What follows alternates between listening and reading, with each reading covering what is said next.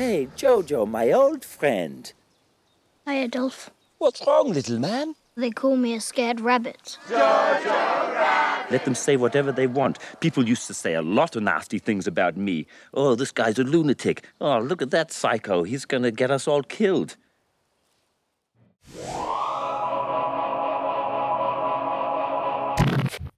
Hello, everyone, and welcome back to our channel over here at Broke Boi Media. And today I'm doing a non spoiler review of Jojo Rabbit.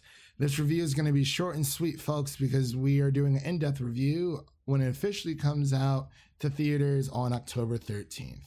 And before we begin today's video, you can find us here on YouTube or listen to us on Spotify, Anchor, or Apple Podcasts, all at Broke Boi Media.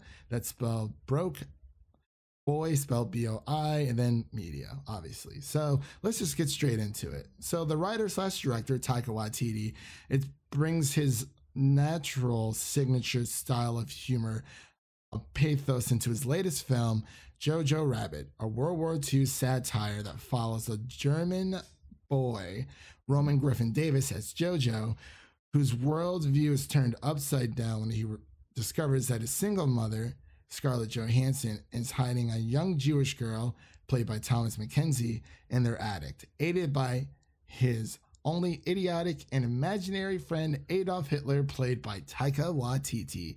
Jojo must confront his blind nationalism, which I think that's a pretty perfect synopsis, if you ask me. So I saw this movie at the Nashville Film Festival, and at first I didn't know what to expect. All I knew was that our boy Taika Waititi was back, baby. And he was making a new film featuring Adolf Hitler. That's all I knew. That, that's literally it. I was very surprised that they showed this movie during the Nashville Film Festival because this is my first time attending, and a lot of the, the um, shows there, or films, I should say, were documentary based. So I was very surprised that this was there. Um, it wasn't cheap to get in, and it wasn't super terrible, but it's all right. I'm more of an AMC guy myself when it comes to going to the movies. But so as I was saying, I love Jojo Rabbit. I love the story, I love the humor, but most importantly, the lesson that it sends, which I believe to be courage. As I mentioned before, this place does take um, place during World War II from the viewpoint of a German boy. Um, his mother is played by Scarlett Johansson, and she has a great chemistry with Roman Griffin Davis, and so does obviously Taika Waititi with JoJo, who's played by Roman Griffin Davis as well, and also by Elsa, who's played by Thomasin McKenzie, who plays the Jew in The Attic. Well, it's more of like a space in the wall of a bedroom versus an attic, but I understood the vibe that they were getting at. But as I said before, um, I think this movie is all about courage, and honestly, I think it's always good to have these types of films, especially in, um, important films like this when it comes to, you know, not having history repeat itself. But also, this was a great coming of age film for JoJo. Love is the strongest thing in the world.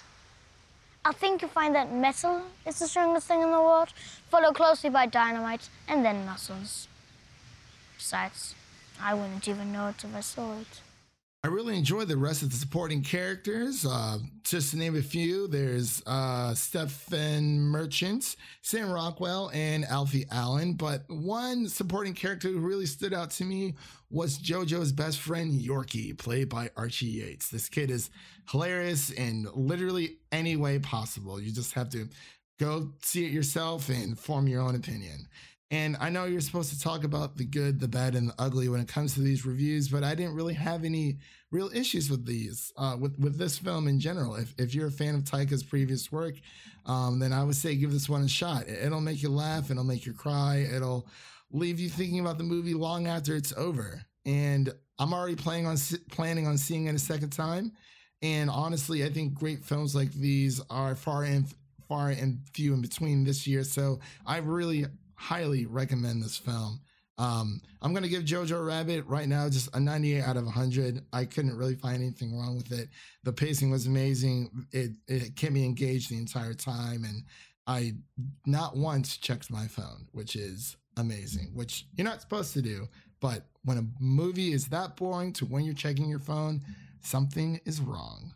But those are just one man's thoughts and opinions about the movie. What do you think? Leave your comments, questions, and concerns about Jojo Rabbit in the comment section down below. And don't forget to follow us on Twitter at Broke Boi Media. That's broke underscore boy, spelled B O I underscore media.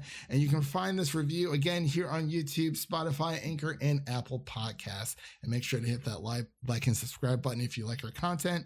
And we will see you all in the next one.